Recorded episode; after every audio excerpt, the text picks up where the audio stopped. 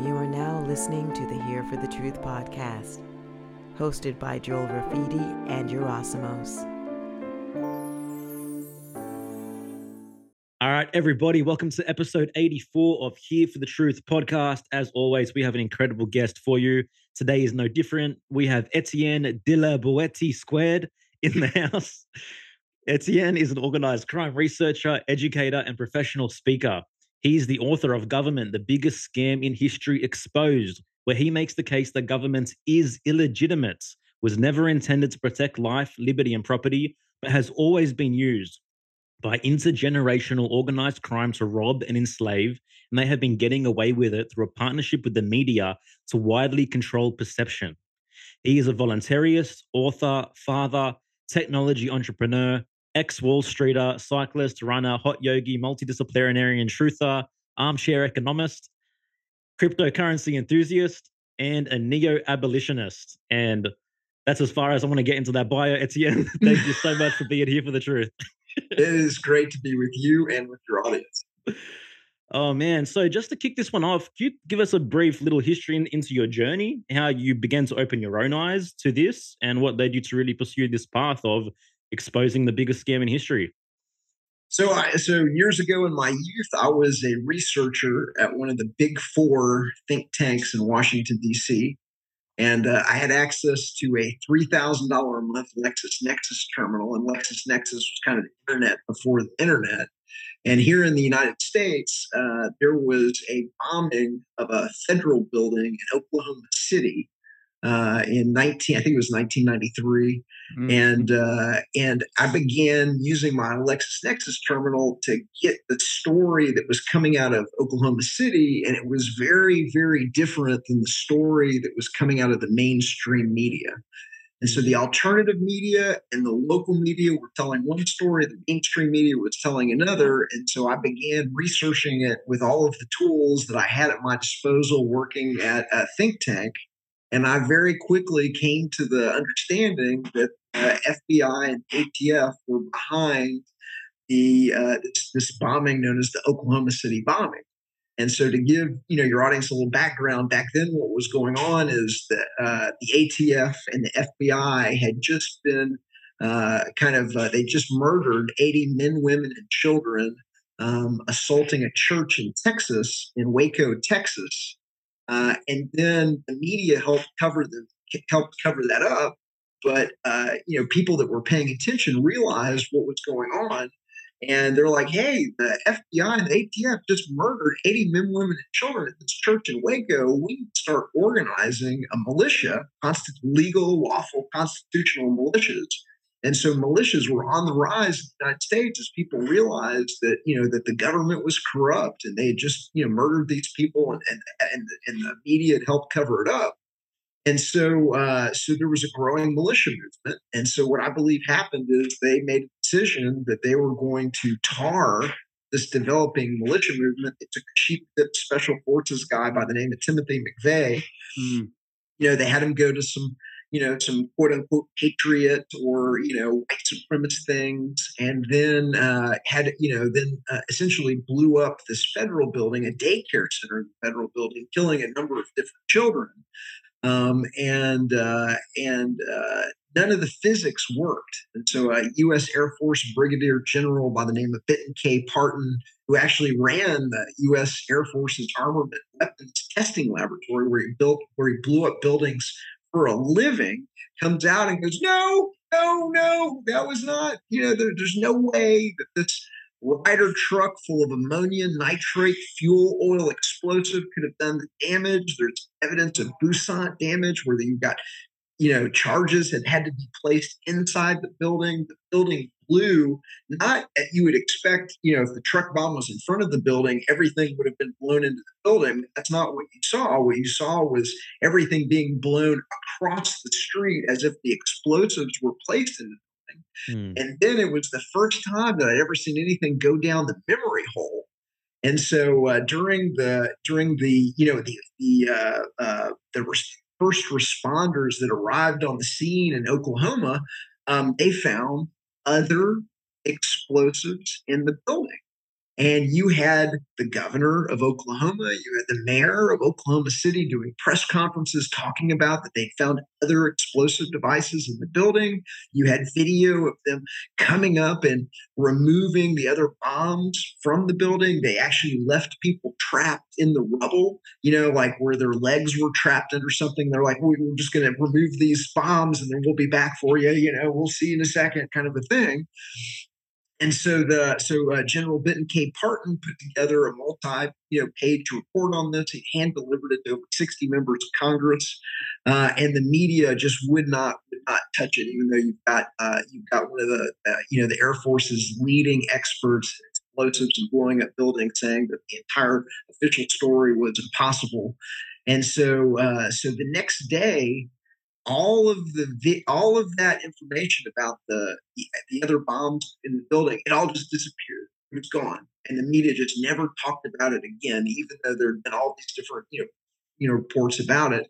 And so uh, I began researching this, like I said, with all the tools available with me. You know, working at one of the, one of the you know uh, you know one of the world's leading think tanks and I very quickly came to the, you know, the conclusion that the ATF and the FBI were running an operation uh, to tar the developing militia movement as white supremacists and baby killers, which is exactly, you know, what the general public thought had, had just happened. And so everything that I developed in my investigation eventually came out in, in something called the Oklahoma Independent Bombing Committee Investigation Committee, where a state uh, representative, an elected state rep within Oklahoma, put together some of the leading citizens of Oklahoma City, and they did a, you know, a, a very thorough investigation. They came to the conclusion that the government was behind it, and then everything that they developed and and you know, essentially echoing what I developed, came out in a document, in an award-winning documentary called "A Noble Lie." And that documentary you can get for free on BitChute or Odysee or you know some of the non-YouTube platforms. And uh, you know if you watch it, you'll probably come to the exact same conclusion that the government blew up a daycare full daycare center full of kids. And so when that happened, I began paying attention, you know, and also collecting evidence and uh, organizing that evidence into uncensorable flash drives that we call the Liberator. Uh, uh, but all of that was really what got me started is when I realized that the FBI and ATF had blown up a daycare center to tar the developing militia. Man, it's just it's just wild when you think about. It. I feel like there's some parallels too with what's happening uh, in the world today. Like what? What's the next question I want to ask here? I'll tell you, why don't I, I why don't I just take you through some of the basics of like of like my philosophy and where I come from, and then that would probably help. I'd probably set the table for the audience. Yep. But the first thing that you the audience needs to understand is I'm something called a voluntarist. And a voluntarist is someone that believes that all relationships between human beings should be voluntary. Uh, nobody gets to use violence or extortion or threat on anybody else. Uh, and that essentially prohibits you from having any kind of government, and that all governments are essentially illegitimate. Can, there's no way to have a, a legitimate government. You can't have it through coronation. You can't have it through an election. Uh, you know, uh, if there's 10 of us on an island, there's no way for six of the people to get the ability to use violence or extortion on the other four. You know, nobody, you know, the six can't vote and say, hey, you four are going to do all the work because there's six of us and there's four of you. And so it doesn't matter if there's 10 people or 100 people or 331 million people. There's no magical additional person what is inherently illogical and immoral now moral and logical because the mob wants to lynch black folks or rob Peter to pay Paul. And so you can't have it, you know, you can't delegate a right that you don't have yourself. So here in the United States, you know, the supposedly we the the government gets the gets the ability to do all the things that it does from we the people but if I myself don't have the ability to uh, to take your money or make up rules for you myself, then I can't delegate a right that I do not have myself to a representative or to a government to do something that I don't have the ability to do myself. and uh, you know you can't be bound by a social contract that you didn't sign. So government has essentially been the biggest scam in history. And they get away with it. The subtitle of the book is How Intergenerational Organized Crime Runs the Government and the Media. And they've been getting away with it because they've been controlling the information that society receives through this control of academia and control of the media. And on the academia side, you know, in the United States, we're forced to go to, to a government school where a government teacher teaches us that the government is legitimate before you're old enough to really evaluate the logic and the morality of that claim. And even if you go to a private school here in the United States, private schools all have to teach the exact same curriculum to be accredited and so that curriculum is that, you know, we get to rule you, you owe us your money, whether or not you choose to vote for us, whether or not you believe in government, whether or not you, you know, you think the whole thing's a scam. Uh, you know, we've got guns, you're going to pay. And so, uh, so that's essentially been the scheme. And then the media is in on it uh, because the, the intergenerational organized crime system that runs the government, it's not really the government, it's an organized crime system using government as a technique to rob and control the, the population. When I say intergenerational, it goes all the way back to royalty. And so royalty was the original you know intergenerational organized crime you know you're to uh, pay pay me money or we're going to hurt you. And when when you know when monarchy and the divine right of kings fell out of favor what i believe is my thesis in the book is that they developed you know democracy where they're tricking the people into thinking that they have a say in the elections. But because it's organized crime at the top because they're willing to lie and cheat and steal they're always going to win the elections because they have a disparity of campaign funds they have control of the media. They're willing to cheat. They're willing to, you know, use black box, unauditless, you know, voting machines. They're willing to use, you know, 20,000 mules. They're willing to, you know, do whatever it takes so that uh, the people think that it's legitimate until you realize how the scam works and you realize there can never ever be a legitimate government, even if some people decide to vote for it. You know, it doesn't matter if some people decide to vote for it um, it's always going to be illegitimate. And so, so that has been the biggest scam in history. And so, what I do in the book, Government the Biggest Scam in History, is I break it down and I take people through uh, the scam, the 20 techniques, and you find out very quickly that, that these 20 techniques that we break down in the first part of the book really, uh, you know, we're, we're showing what that technique looked like in the United States. We're showing what it looked like in Nazi Germany. We're showing what it looked like in the Soviet Union. We're showing it what it looked like in East Germany. And so all of those countries are running the exact same playbook. And so it starts with giving you a flag. The flag is the artificially, I don't want to give away the whole book, but they yeah. slide it to the population as a religion. Y'all gotta buy it. it. Y'all gotta buy it. There you go, right there. They don't call it a religion, but they're using all the tools and the techniques of an unethically manipulative religion or a cult slide religion to these kids before they're you know old enough to really evaluate what they're being said. And then they're using you know so you get the kids go to the the church school where the priest, the teacher, is going to uh, teach them the common prayer of the Pledge of Allegiance. Yeah. They're going to sing the hymns of the national anthem, and they're going to learn uh, holy documents of the Constitution and the Bill of Rights. And they're going to be taken to Mecca, Washington, D.C., generally in kind of middle school when they're young and impressionable. And they're going to be taken into the cathedral of the Capitol that looks like the Vatican for a reason, where everything is huge and oversized. So you feel small and insignificant. And then they're taken to the temples and they're shown the deities of Lincoln and Jefferson, and it's very hushed, mm. very, it's very reverent. And they're slowly you know, immersed into this, you know, this uh, stew of religiosity around the flag and the government and everything like that. And then the media comes around and then they're reinforcing it because every channel, government's legitimate, government's legitimate, government's legitimate, government's legitimate.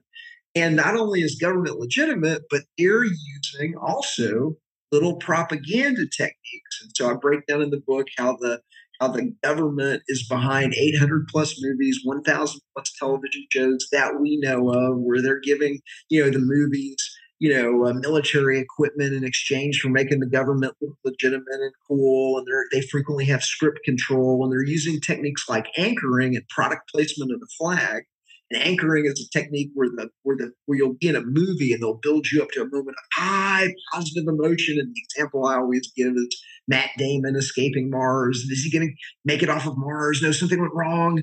He's not going to make it. No, he's going to make it. Boom! And then boom, they cut to Earth and everybody's waving American flags. And they cut to mission control and there's giant American flags on the backboard and uh, you know on the on the you know the on the wall. And and so now they've got you that moment of high positive motion. They show you the flag, and they've been doing that. Now that you yeah. know how it works, now you're going to start noticing it all the time.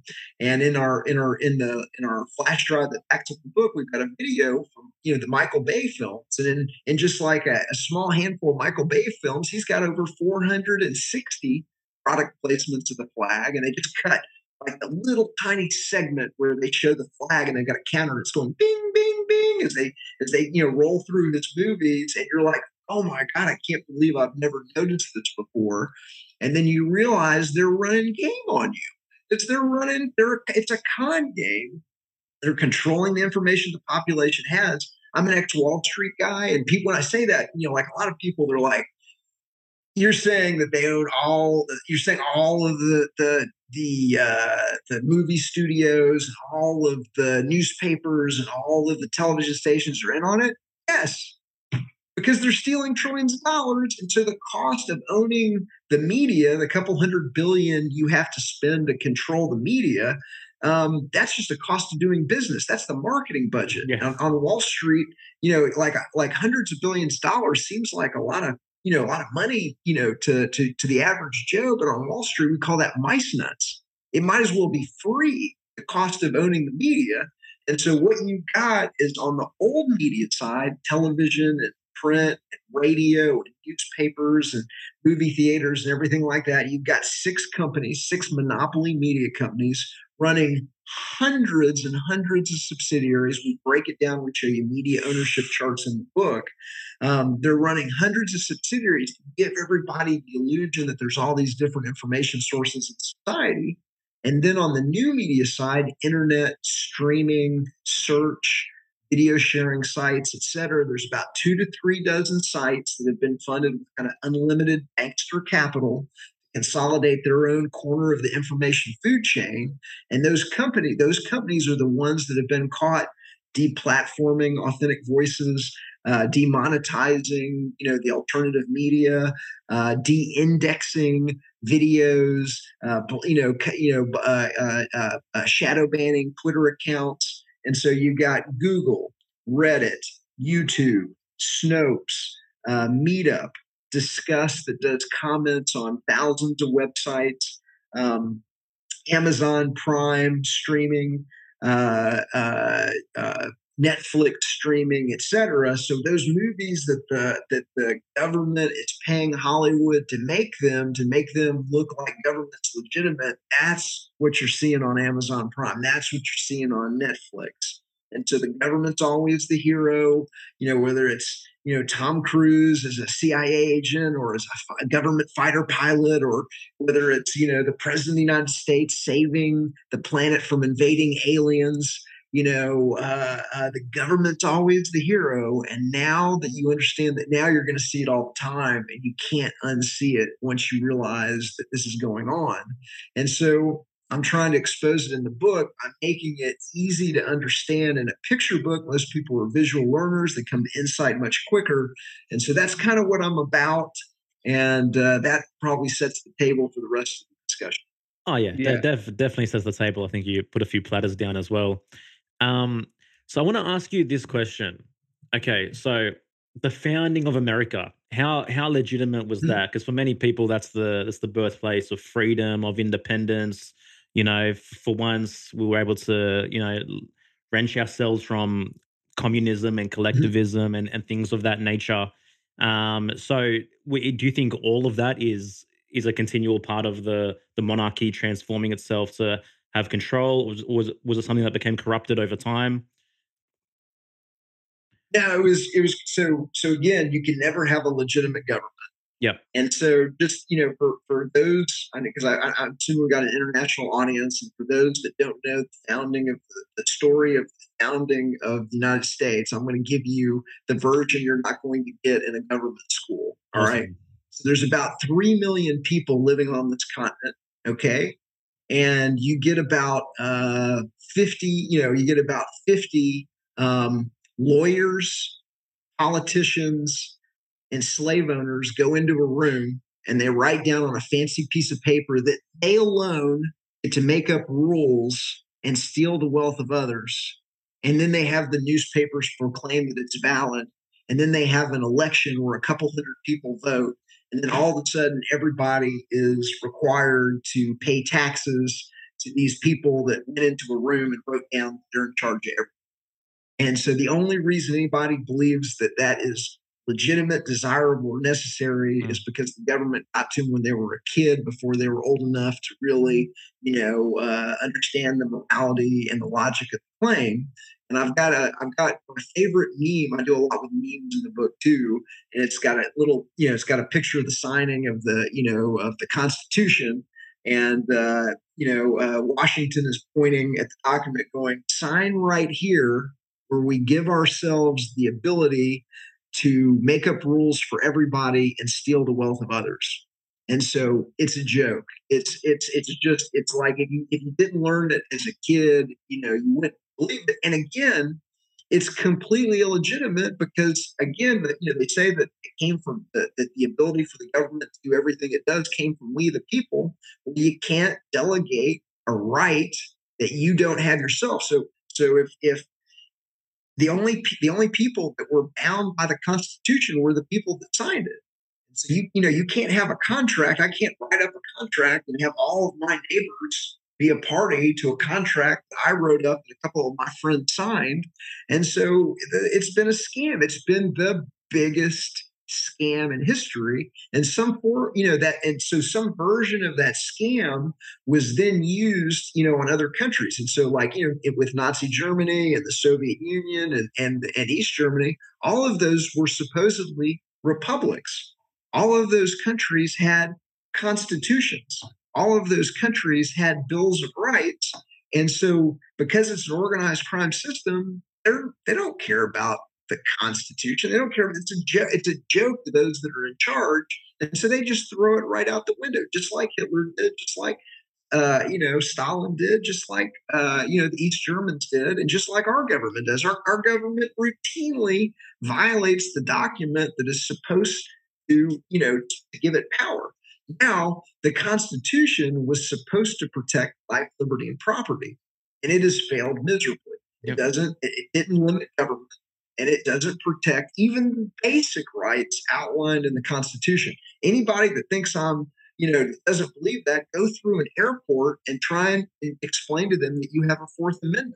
You know, uh, go to a traffic stop and try, you know, in the United States and try and claim that you have a Fourth Amendment. The government just doesn't care. They just routinely violate it. So it's a one sided contract forced on everybody that the government doesn't pay attention to at all. It's just 100%. Anytime they want to throw out the Constitution, they throw out the Constitution. George Bush Jr. called it a goddamn piece of paper. They're laughing at you for even believing in it, in my opinion. Yeah. At the end, there's there's this saying that people say often that presidents are are selected, not elected. Like, what are your thoughts on that? Do you think like the actual election process is valid at all, even if government is the biggest scam? Like, or do they do certain people get in a room, 200 people get in a room and go, this is who's going to be the next president for the next four years? What are your Uh, thoughts on 100 even worse than that. So one of the things that, that we're breaking down in the next version of the book, and it's on my website, it's on the Art of Liberty website. Uh, but we break down like you know Barack Obama uh, appears to be a, a CIA asset. His his mom worked for the CIA. His mom, wor- well, I sorry, I'm- I apologize. His his his mom's father, his grandfather, was an apparent CIA agent traveling all around the world, putting his you know daughter in in like the you know top schools in Europe, kind of a thing. Um, uh, she ended up working for the Ford Foundation, which is a known CIA front company. Uh, her boss was a known CIA agent. Um, her, uh, uh, let me get, I'm to get all my facts straight. Hold on a second. Um, Obama's mother worked for Timothy Geithner's father. Timothy Geithner was a U.S. Uh, Secretary of the Treasury and the head of the New York Federal Reserve System.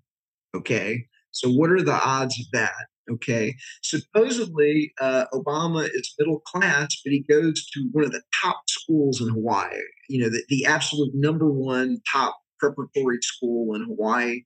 Um, he was uh, uh, there's there's a thing in the intelligence age called a created legend where they're going to you know give people unearned accolades and unearned things to create the legend that this is a special kind of person. And so before Obama was even out of college, um, you know, uh, so first of all, he, he, gets a full ride. He gets he's given a full ride scholarship to it was Pepperdine. Uh, supposedly, he went to uh, wait, um, I'm drawing a drawing a blank.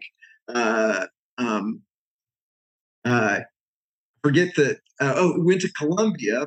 The, there's no students that remember him. His name does not appear on any of the rosters or school thing, you know, like anything. But but he got a degree from Columbia, but nobody remembers him, and his name's not on anything, you know, related to the school. Uh, uh, Fox News contacted 400 of the, you know, of, of, the members of that class trying to find out if anybody knew Obama, and they and they weren't able to find anybody. Um, uh, he went to Harvard, where he is uh, elected president of the Harvard Law Review without writing a single article. Vanity Fair and the New York Times do profiles of Obama before he's even out of college. His first job out of college is at a company called Business International Corporation, which is a known CIA front company. He's given a teaching position, I think, at the University of Chicago, where they give him an office and a stipend to work on his book. Okay. Uh, he's given a book deal with an advance. Um, I could go on and on and on. And then when he gets into power, he essentially gives the CIA everything that they want in Afghanistan. That's a direct quote from like Leon Panetta. And so um, we break that all down at the Art of Liberty website. If you you know create if you search for you know Obama, uh, you know created legend, uh, you will find uh, everything that I just said, all the references, all the documents, you know, uh, you know, referenced out. And so, what I think is is that you know that that it's just a television show. It's yeah. a 100% television show. There's no difference between the Republican Party and the Democrat Party. And if you when you see them all competing in the debates and everything like that, they're competing to see who can be CEO of Murder Incorporated and be the front man who can lie to the you know who can lie you know the most convincingly, etc. And if you see them on that stage, they're already in on it to some degree or another. There's you know a couple of exceptions every now and then that make it you know to you know, but for the most part, they never make it past the you know the kind of the first round of cuts. And so the best way to control the opposition is to lead it ourselves. And so uh, between the Republican and the Democratic Party, they are 100% aligned on all of the important issues to the to the organized crime system. They're 100% aligned on uh, on on the Federal Reserve backstopping the money center banks to create money out of thin air using fractional reserve banking. They're 100% aligned on confiscatory taxation they're 100% aligned on all of the wars. They're 100% aligned on them giving orders and you following them. And then they fight about football issues of abortion or, you know, uh, same sex marriage or like whatever it is to, you know, essentially they what they've done is they've separated the country into these two very the largest potential identifiable voting blocks. You've got urban conservatives or sorry, urban liberals and rural conservatives. It's either red or blue, and then you're given this what's called a Hobson's choice uh, of these two candidates. And a Hobson's choice is uh, old man Hobson ran a a, uh, a, uh, a livery stable, and you could rent any any horse that you wanted as long as it was the black one at the end of the row. And so it's like a fake choice, and so you're given you know government A or government B, but you're going to get governed whether you want to or not. And if you don't like it, then they've got a bunch of thugs guns that have been been put through these unethically manipulative programs like scouting and and explorers and JROTC and ROTC and military training and police training. And by the time they get out of all of that, you can't reason with them. They don't really understand what's really going on. They're they've been just indoctrinated into this belief system, and they're willing to use violence on peaceful people for politicians and so they'll kill you if you don't you know if you don't do what they say. And so that's what it that's the reality. We're being tax farmed for half of our labor and overt taxes covert taxes and inflation. And if you don't like it they've got goons with guns that are going to deal with it. Yeah it's pretty it's pretty wild to me. Even if you just break down the meaning of the word or the etymology of the word government uh, i'm pretty sure doesn't it just mean like government comes from gubernare, which is to control, and then mind is mente, the mind. Correct. So control the mind. Is that am I control accurate with that? Yeah, and entertainment, by the way, because it's the government and the media working together. Entertainment is enter to enter. Pain means to hold or possess, and mente is the mind. So entertainment is to enter your mind and hold it and possess it long enough to propagandize you or show you a commercial or product place the flag or use anchoring or whatever it is, or just distract you from the yeah. from understanding what's really you know going on in the world. Uh, I don't know if like right now what's going on right now is uh, there's a there's a uh, HBO docu series called The Anarchists. Okay, and by the way, I'm gonna I'm gonna tell your audience the big secret: voluntarism is the rebranding of anarchy. And anarchy doesn't mean no rules, anarchy means no rulers. But because the rulers don't want the population to know that there's an option on the menu called no rulers, they've changed the word for no rulers to mean chaos and dystopia. And in the book, I actually break down how they've changed the dictionary over time. I show you the 1820, 1827 definition of anarchy from the Webster's dictionary, and then I compare it with the modern definition of anarchy from the Merriam Webster's dictionary. So you can see how the word has been changed to chaos and dystopia. And then I break down who owns the dictionary. It's the Safra banking family, where the head, where the former head of the Council on Foreign Relations sits on the editorial board and makes decisions about changing words like anarchy to mean chaos and dystopia. And so, uh, so this, the, you know, to give you an example of, of, of how the propaganda works, uh, you know, they created a conference called Anarchapulco in Acapulco, Mexico, that I've been going to since 2015. They funded, you know, a uh, a con man named Jeff Berwick to, you know, to crowd gather the modern voluntarist anarchist movement, and then they smeared it and steered it uh, using the conference. And then they've had they had a a uh, and a team from uh, Blumhouse Television, who are who are got a string of propaganda hits behind them, and from HBO uh, to come in and tar everybody and make it look like uh, everybody that goes to the conference are scumbags and drug dealers and everything like that. And so I've been breaking that, you know, breaking it down how the propaganda works on our Substack at artofliberty.substack.com.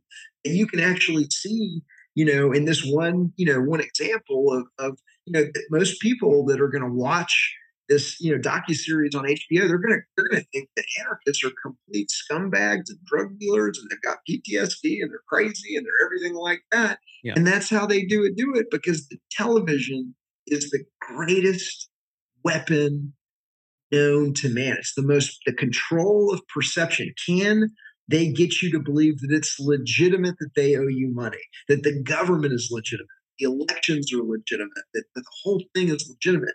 The, the, the, the ability to do that is worth trillions and trillions and trillions of dollars.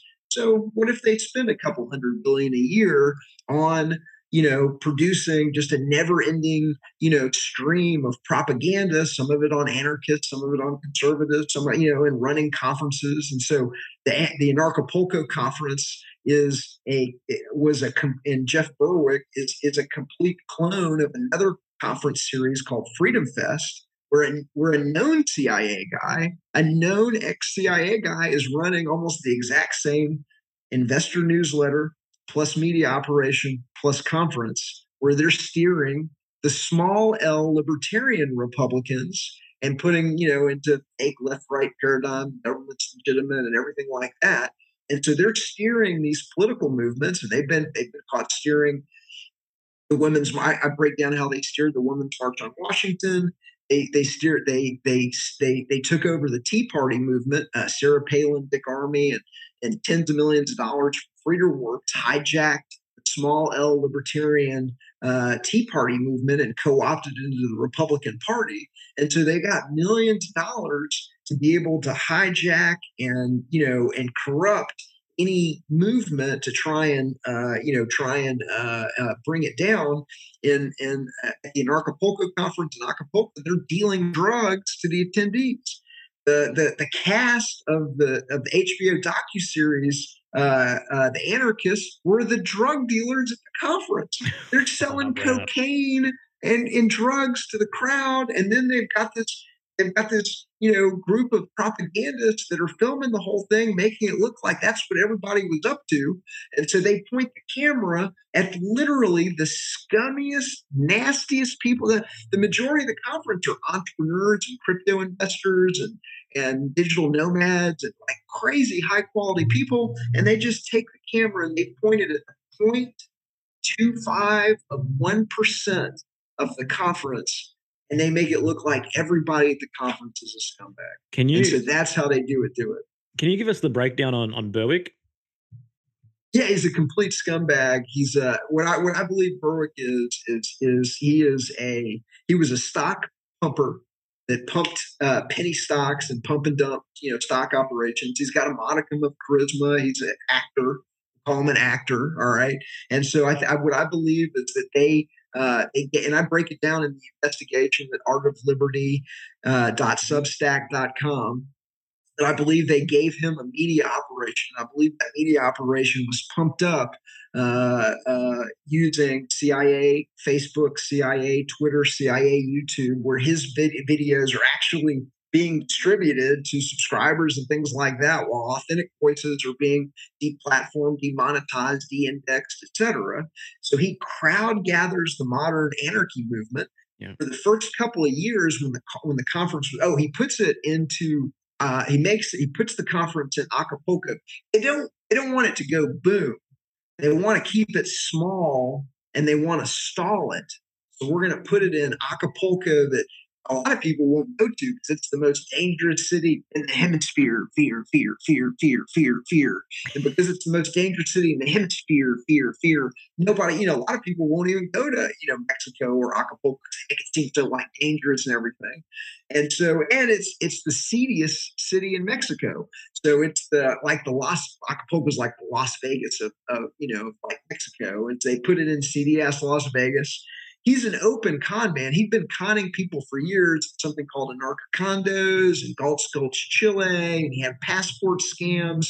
And so he's a known bad guy. And anybody that, you know, anybody that watches his videos are entertaining, but they're completely worthless because you can't share them. Okay. So anybody that's seen an entertaining Jeff Berwick video, yeah, he'll share everything that's already out there that everybody already knows. He's not going to break any news or anything like that. He's just going to talk about the CIA would rather you get hear it from them and from one of their guys so that he can gatekeep and he can mislead you at the right you know points in time. And so that's essentially what he was doing is uh, gathering the movement. In the first couple of years, it was legitimate voluntarist speakers, legitimate voluntarist anarchist speakers. And then around 2018, when it got big, I call it the bait switch. Here comes Judge Napolitano. Here comes uh, you know, Dr. G Spot, the, the, the, content changes. A lot of the, they, some of the anarchy is still there, but it's they've got they're now running five different stages And so the chances of you walking into one of the stages and actually getting anything of value about anarchy or what's really going on in the world went down dramatically. Uh, at the same time, the level of ES seediness went up. They were doing ayahuasca ceremonies for 50 plus people, which is horrible. I mean, that's just absolutely ridiculous. They're dealing drugs to the crowd. They're promoting controlled opposition voices while minimizing the authentic voices. They're doing things like they were trying to charge us $10,000 to have a table. So I was a speaker. Uh, the only reason they let me on the main stage was because I that book was the best selling book at an Anarchapulco in 2018 and 2019. And so it would have looked suspicious if, if they hadn't made me a main stage speaker. Uh, uh, but like that's very, very rare for like an authentic voice to get up. You know, once the, they'd kind of done the bait switch, they brought in a White House connected, uh, you know, PR person by the name of Jessica Kill that's got Facebook photos of her with the Obamas, her with Joe Biden, and other people like that. And she just runs the, you know, runs the conference into the ground I think they threw it away. I think they got to the point where they couldn't steer it. And so I don't, I don't know if your audience is familiar with Occupy Wall Street, but that was another, you know, intelligence agency, you know, front group to try and steer, you know, a political movement. And then once they couldn't steer it, they just threw it in the trash can.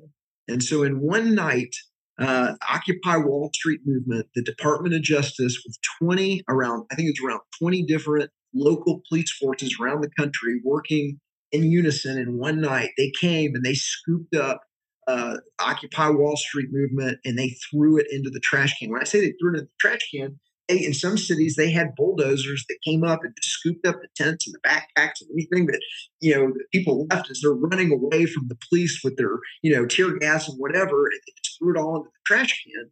And I think once they realized they couldn't steer the conference because people like me and other authentic voices were, you know, were being effective with the crowd. We're getting the message out. We're getting the book out. We're getting the, the flash drives out with all the evidence of government criminality. Once they realize that they're not going to be able to steer this because we're just too smart for them, they just like, and, and we were onto them. And like it was getting out. This is controlled opposition operation. Lots of people were talking about it. You know, nobody trusted Berwick. Everybody realized that he was a scumbag. And so they just threw essentially threw it away, and now there you know there's the carcass. The carcass of Anarchapulco lives on, and they're fleecing, you know, the they're fleecing the audience and still running the same game. But now they, they there only hundred people there last year, and they charged them twelve hundred bucks and just ripped them off. And so that's really the name of the game and how they do it. Do it. Wow, incredible, man. So where where can people go to for authentic anarchy moving forward?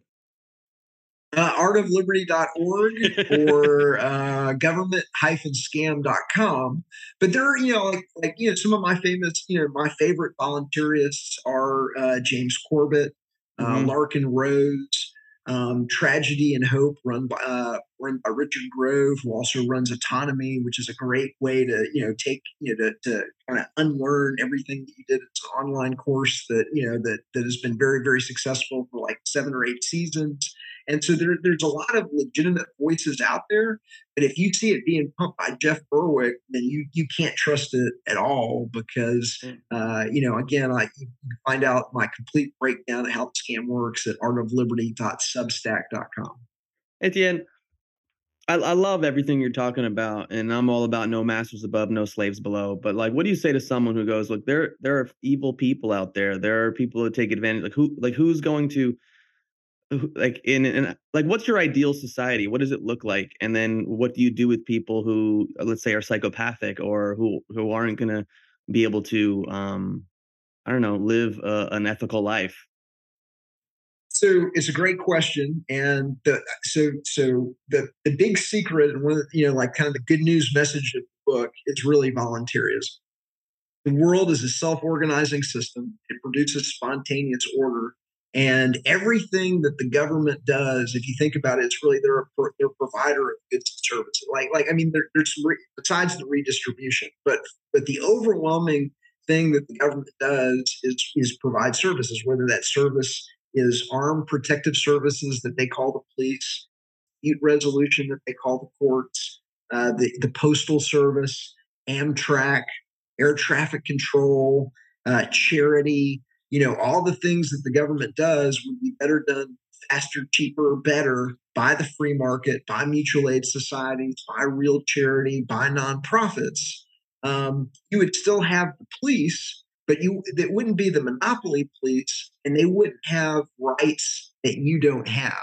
And what I mean by that is is you have the right to defend your you know your your your person and your property. That's a right that you possess. You can delegate that right to a security company like Garda or ADT or West Tech or you know any of these other security companies that provide armed protective response today and you can call them just like you'd call 911 and a guy with a gun training and a you know in a vehicle and everything shows up just like it would today but that guy and it probably cost you less money overall it'd probably be 50 bucks a month and it would probably come with an alarm system and you know what i'm you know what i'm talking about like alarm system monitoring and the things that the that the private security companies do the government doesn't do okay better you're, you're already getting like more benefits and features and things like that from the from the private you know uh, private companies. And so, uh, but when that guy shows up, he doesn't have rights that you don't have.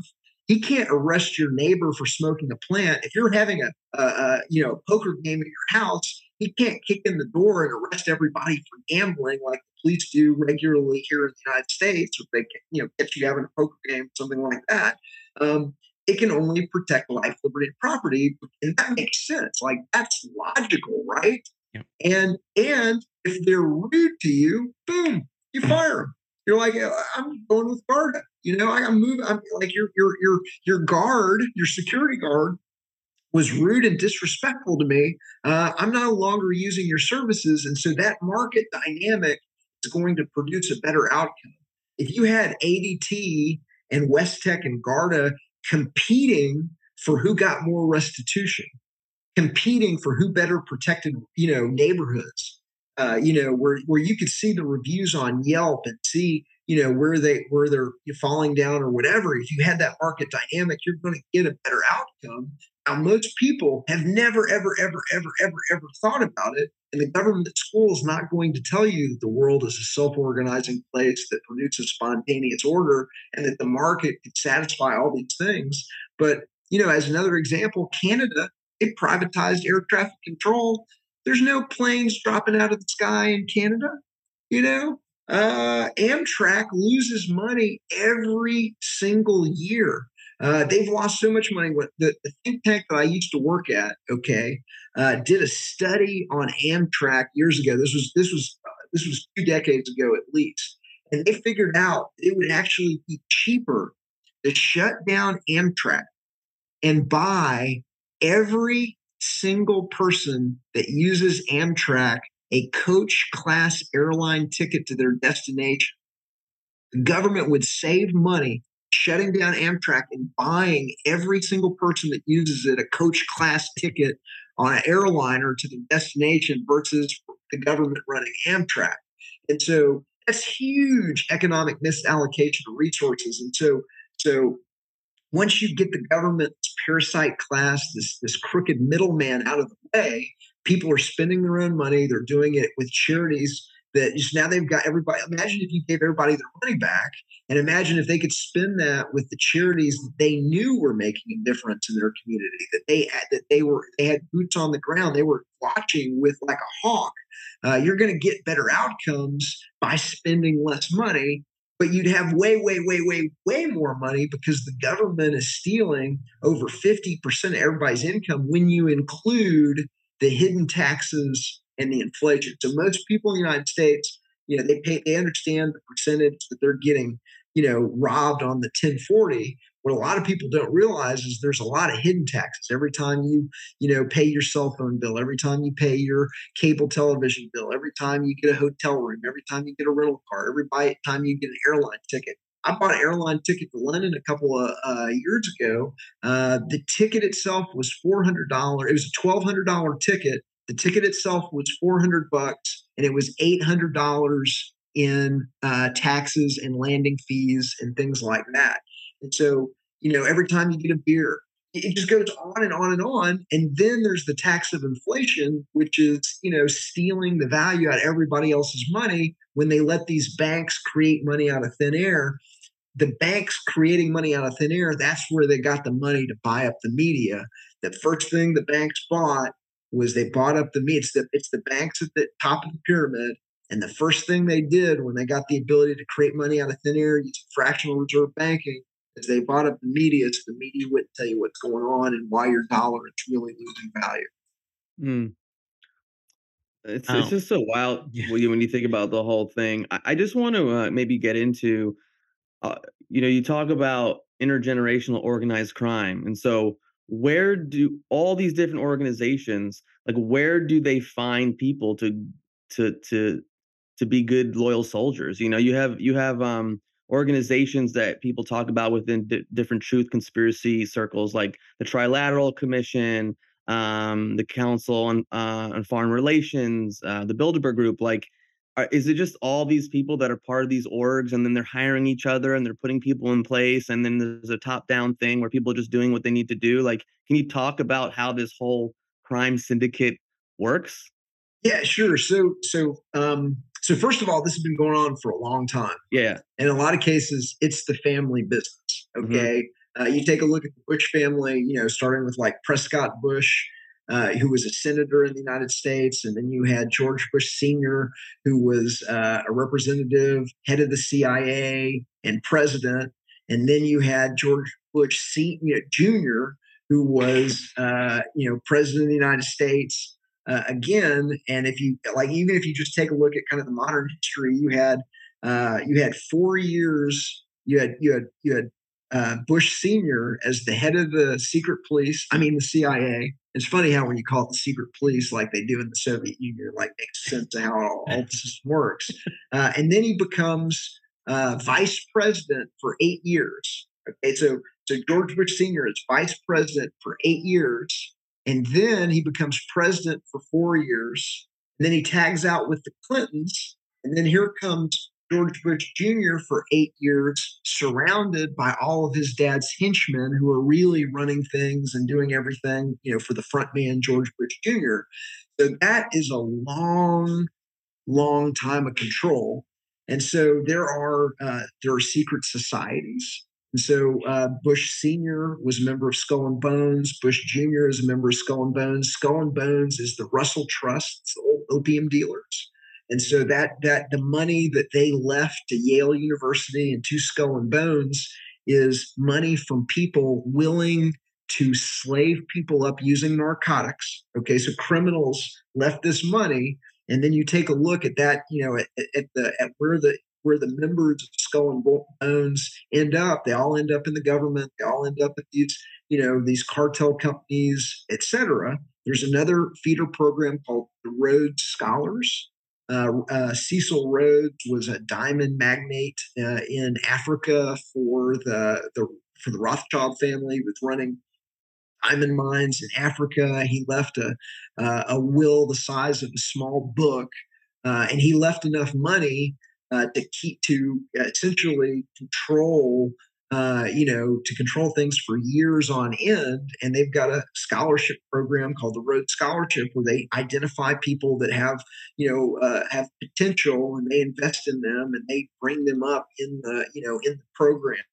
There's the the council. There's there's uh, there's four major organizations. There's the Council on Foreign Relations, the Trilateral Commission, and the Bilderberg Group, and the World Economic Forum. Mm. And so the World Economic Forum is what I I believe is organizing the companies that have been stolen through fractional reserve banking. So we're gonna so that so the so the banks are at the top of the pyramid. Banks create money out of thin air using fractional reserve banking. They take the obscene profits and they are giving certain companies unlimited capital to consolidate their own industries. All right. And then those assets are being managed by BlackRock and Vanguard and State Street and Barclays and others. Okay. And then the the CEOs are being organized in organizations like the World Economic Forum, Bilderberg, Council on Foreign Relations, and Trilateral Commission. those are the organizations. If you, I like to say, if you're going to rob the world, you have to have meetings. And so those are the organizations that allow this organized crime syndicate to get together, to get their members together in secure facilities around the world, in secure facilities around the world on a regular basis, where they're able to give everybody the marching orders, whether the marching order is is to sell the scam of 9-11 or the scam of covid or the scam of the oklahoma city bombing or you know the great reset or whatever the scam of the day is uh, those are the organizations that are organizing the thousand plus companies that have been consolidated by the banks you know stolen. Essentially they stole these companies with with little paper tickets they created out of thin air and then they're buying up the world with these little paper tickets and blackrock and vanguard are managing the companies that, that have have uh, have um, uh, uh, been bought up by the banks Wow. Where does where does Trump fit in this picture? Uh, he's a television show. He's actor. So it's a puppet show, and uh, he is one of the puppets. And the fact that he went along with COVID, and the fact that he, you know, he's going along with fractional reserve banking and confiscatory taxation, and and you know warfare, you know, continued warfare. He's 100 percent, you know, kind of in on it. He put uh, Goldman Sachs at Treasury you take a look at his cabinet it's full of you know of, of world economic forum people. His daughter's part of the world economic forum. Um, uh, he's 100% in on it. He's just acting. He's an actor. He's an entertainer. He's you know and and everybody get they get everybody fighting over you know this candidate or that candidate. And you know and and and, and if you think about it the republicans say hey elect my guy and he's going to rob everybody and he's going to put these policies into place. And the Democrats are like, no, no, no, elect my guy and he's going to rob everybody and he's going to put these policies into place. And it's really only voluntarists that are like, hey, let's not rob anybody. Government's a dumb idea. The world's a self organizing system. It produces spontaneous order. Everything the government does would be done better, faster, cheaper by the private market. And free enterprise and, and mutual aid societies and nonprofits and charities and things like that. We don't need government at all. And so that's your choice. That, by the way, I like to call voluntarism the only ism that is fair for everybody. So every other ism, socialism, communism, democratic republicanism, there's a ruling class that has rights that you don't. Where they got them, nobody knows. Okay, it has rights that you don't, they get to give orders, they get to use violence, they get to use extortion on everybody else. The only ism that's fair for everybody is voluntarism. Nobody gets the ring of power. Nobody has rights that other people don't. There's, you know, nobody gets to use violence or extortion on anybody else. Everything that needs to be done can be done voluntarily through these civic organizations and mutual aid societies. And so, really, it's the only uh, you know, it's the only ism that's fair for everybody, which is why they want to make it look seedy and nasty and everything like that. What about capitalism? So when I say uh, when I say like like capitalism is kind of a loaded term hmm. because everybody has uh, in, in, in, in, its, in its true sense. Uh, well, I, the, my version of capitalism is uh, a free market yeah. where everybody get you know where where there's where nobody has rights that other people don't and that every exchange that's made in a free market benefits both parties or you wouldn't do it.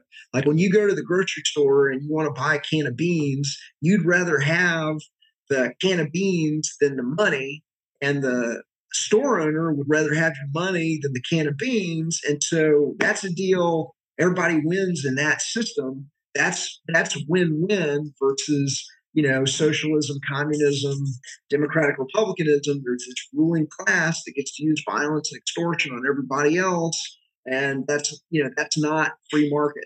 Um, we don't have free market capitalism in the united states. We have a mixed economy. The government is it's involved in the economy in many many different ways. It's absolutely not a free market, and all of the all of the the crimes and the problems that most of people associate with with capitalism isn't associated with capitalism. It's associated with crony capitalism.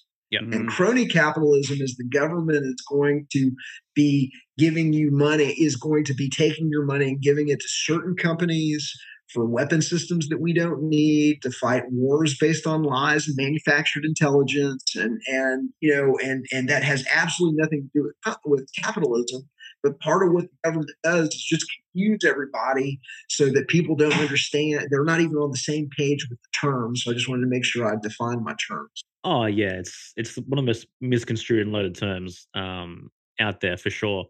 So, what are your thoughts on Ayn Rand? Ah, I have a son named Rand.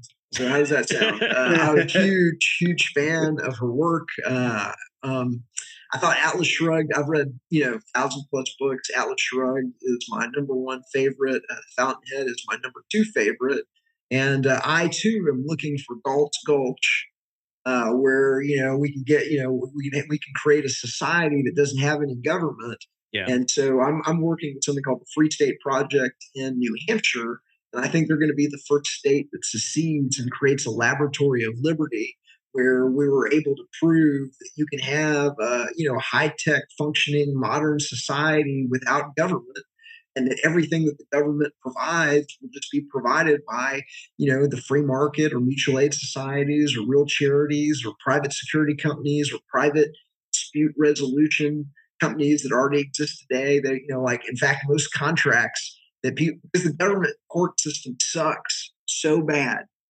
The majority of contracts that get written today specify uh, binding arbitration. Instead of going to the government's crazy court produces crazy ridiculous judgments and has no logic or you know uh, anything to it. And so uh, so you don't want to go to the government's courts uh, and so most people are already using uh, binding arbitration today, which just kind of proves my point that almost everything that the government does would be done better, faster, cheaper if it wasn't for the government. Yeah, I feel like there's a bit of a online Galt's Gulch of sorts birthing. You know, there's there's people who are who are waking up and and recognizing these these truths that are being shared here.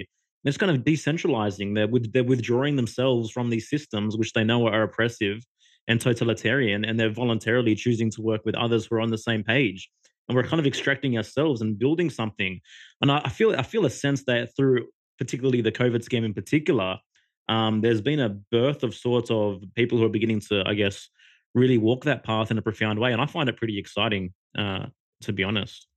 I agree completely. You're 100%. The COVID has woken up uh, so many people to the scam of government and the fact that the media is in on it and that the media is lying to them. And so, you know, so people are, you know, people are, are figuring it out all over the world. And I think it's, I think that, that that's been, that is the big secret. That's the biggest scam in history. Yeah.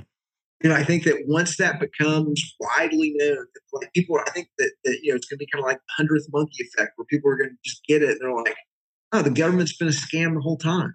It's completely illegitimate. There's no way to have legitimate government. It's just it's been the biggest scam in history, and I think it's that is going to sweep through society, and you know, like a tidal wave, and it's gonna and and you know, if we if we can get rid of it here, I think every other government is to fall. And I think that that's why they're trying to bring down the United States right now, is because this is the center of the information revolution. That's where the internet is. That we've got a history of, of liberty, individual liberty, and limited government, and and and you know just protecting life, liberty, and property.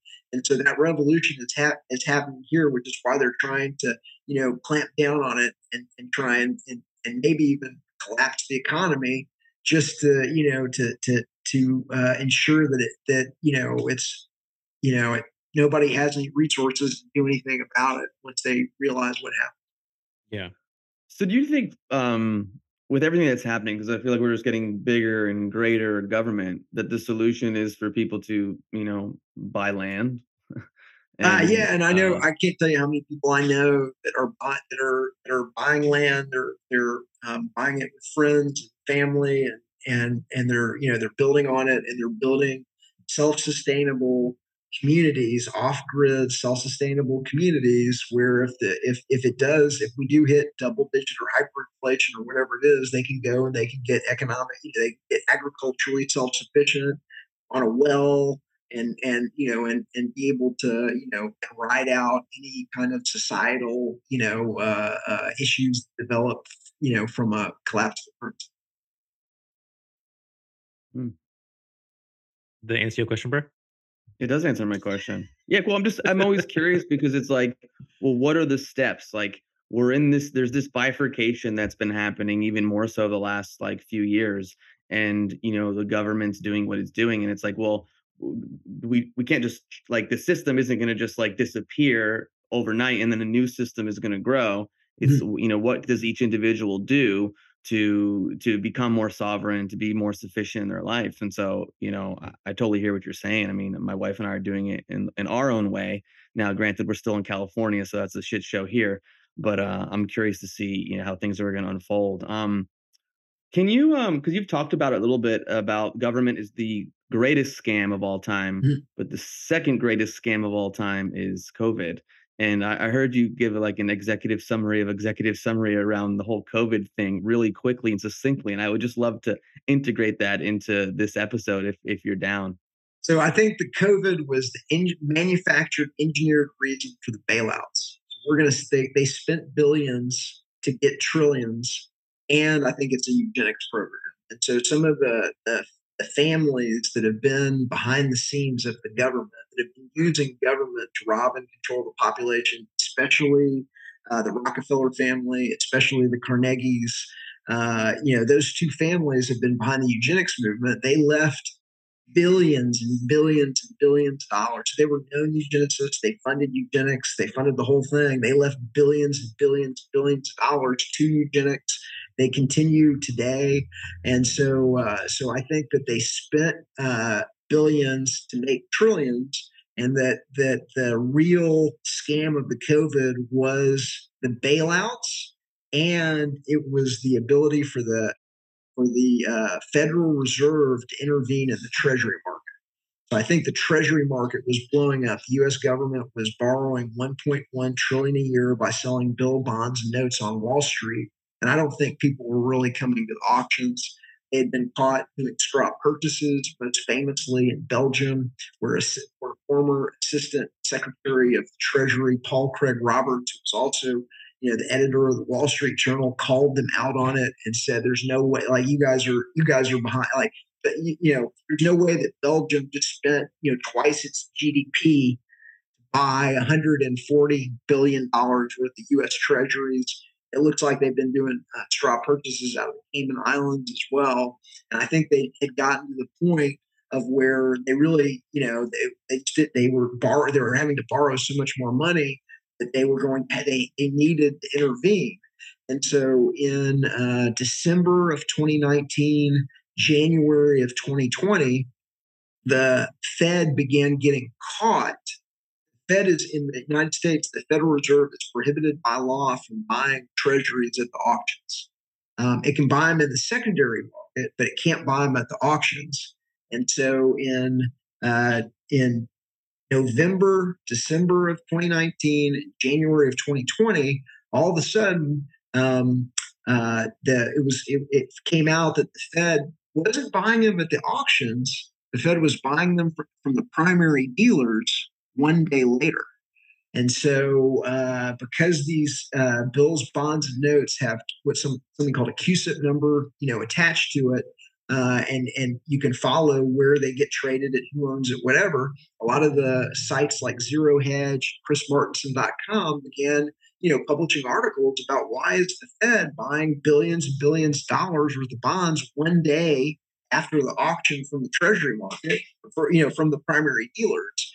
And so uh, I think the COVID was the engineered reason why the, oh, see, normally we don't intervene in the treasury market, but who knew that we were going to have this pandemic? So that's why the Fed's got to spend $80 billion uh, a month, okay, uh, intervening in the treasury markets, buying US treasuries. And so I think those were the two scams we're going to hand out trillions in bailouts, and we're going to allow the Fed to uh, to intervene in the Treasury markets because of this act of God pandemic that nobody could have seen coming.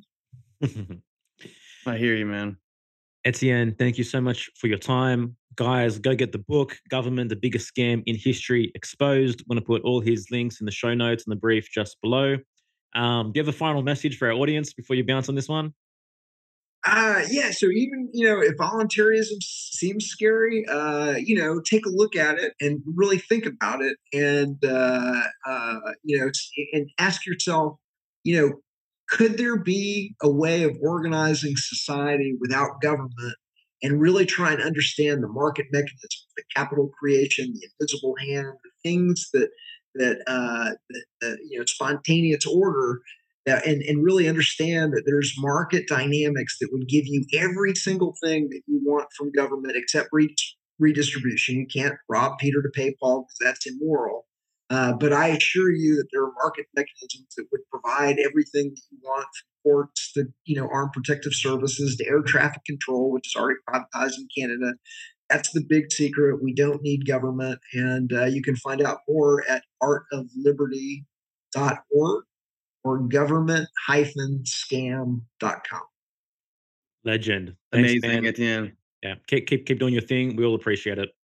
You yeah, guys too, you man. So much is, we're all going to win it together, man. We're all going to punch it across the line together. It is a group effort, and thank you for what you guys do as well. Yeah, oh, man. It's exciting times, man. All the best to you. Thank you. We're going to win this thing. Wow, what an absolutely incredible conversation. Um, this is my thoughts on this though. Like the masses, in my view, are they ready for voluntarism? Because have haven't most people been brainwashed with this aversion to responsibility? I mean, I think they definitely have, you know. That's what's kind of when I was going into that question around like, you know, we have people who like they're out of a certain psychology, like are they ready for this? Could they could mm. they get behind this idea? Um I mean, it is. I agree with him. You know, the society is self is self organizing. How does that self organization look?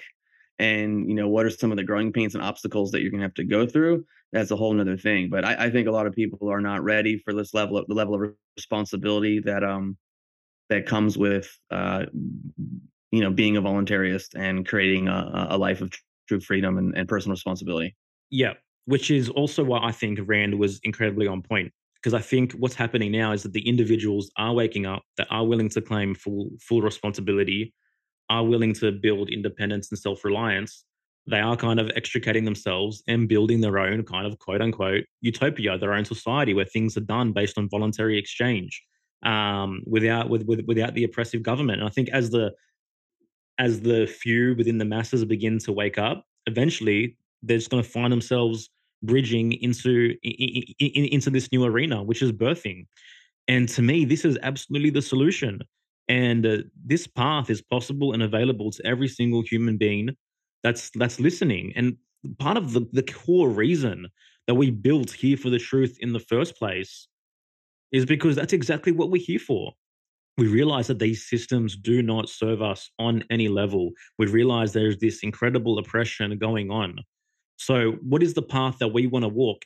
How can we maintain that authenticity within this corruption, within this culture? And it's just incredible to see that just 84 episodes later, as you walk that path, you begin you you begin to form a bigger picture.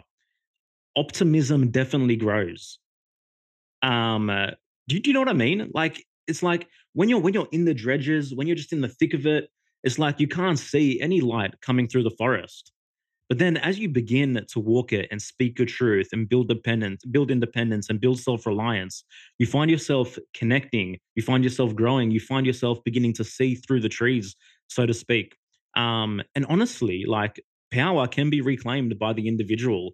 And the worst thing for me is people that get trapped into that doom and gloom narrative and think that we have to wait for every single person to rise up, every single person to stand up, every single person to wake up. Otherwise, everything's fucked. Yeah, I mean, it's not. I I, I kind of don't care if everyone wakes up. I mean, it'd be great if that happened, but it's not realistic. Uh, I I just want to focus on what I can control, you know. And there's something beautiful that happens when you're living your life, when you're living your truth. I mean, I, I say this all the time, but look at what's happened, what's been going on with us for the last 15 months. You know, none of this would be possible if we didn't stand in our truth. Yeah. If we didn't go, hey, this is what I want to do. This is the life that I want. This is how I want to move forward. You know, and so it is. Everything is possible um, when you align with these values. Yeah, um, and, and, it's excuse me, and it's yeah, I got a little scratch in my throat. and um and again this is a big reason why we created mm, beyond here for the truth but why we created rise above the herd you Yeah. know we, we we really wanted to create um a platform and, and a program to support people with um some of the knowledge from some of the great minds to to to help them take full responsibility and to build self-reliance and to have the confidence to move forward Yeah. And the thing is, unless you decondition, unless you deprogram from the truth about selfishness, capitalism, collectivism, etc., how are you going to have the psychological fortitude to actually see the path, to actually know which way to walk, and to know that you're capable of it as well?